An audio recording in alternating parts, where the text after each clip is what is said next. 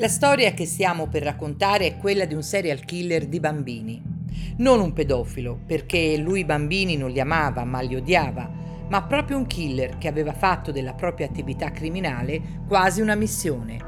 Questo assassino voleva ripulire la propria cittadina da chi, secondo lui, la stava sporcando con il proprio atteggiamento persecutorio, denigratorio e diffamatorio.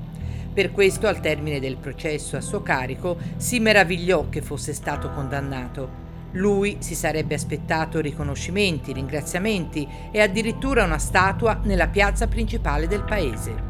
Questa storia maledetta è ambientata a Incisa, nel periodo che va dal 1873 al 1875. Questo è un episodio di V-Podcast la serie di podcast ideati e prodotti da valdarnopost.it. Fatti di cronaca, approfondimenti e storie radicate nel nostro immaginario comune, per scoprire o ricordare vicende ed episodi che hanno segnato la nostra comunità.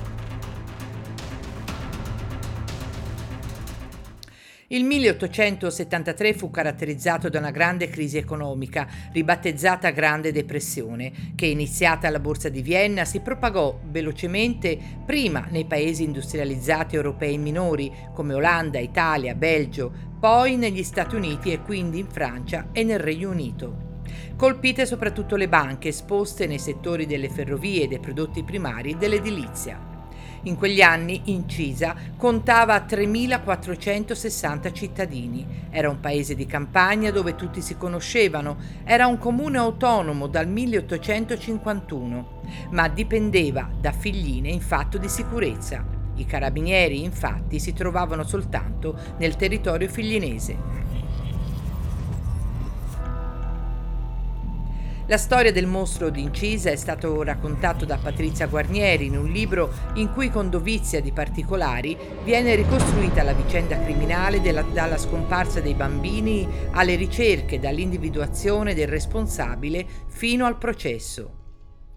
Callisto Grandi, o Carlino, di professione carradore, a 24 anni uccise barbaramente quattro bambini, in età compresa tra i 4 e i 9 anni si chiamavano Luigi, Arturo, Angelo e Fortunato. I loro corpi furono ritrovati nella sua bottega al Civico 43 della strada che attualmente costeggia il palazzo comunale.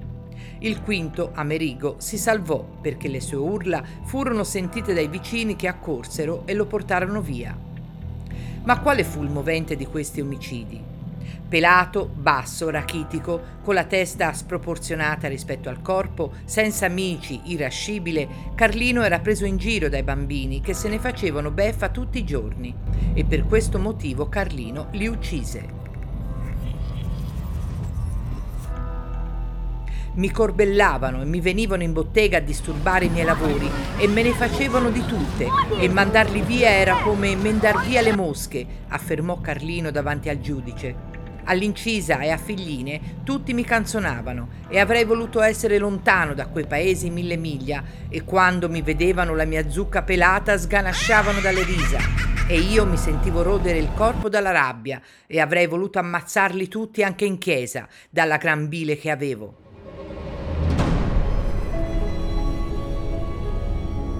Per la scomparsa dei primi due tutti pensarono a un incidente, per gli altri due invece a qualcuno venuto da fuori che li aveva rapiti e portati via. Ma fu la scoperta del piccolo Amerigo che si ribellò a Carlino e urlando chiese aiuto a far luce su tutta la vicenda. Dopo 40 giorni dal suo arresto da parte dei carabinieri di Figline, si aprì il processo a suo carico, un procedimento dove fino all'ultimo si mischiarono legge e scienza. L'aspetto più complesso dell'intera vicenda fu infatti quello giudiziario. Scienza e legge si fusero lasciando confusione sul vero movente degli omicidi.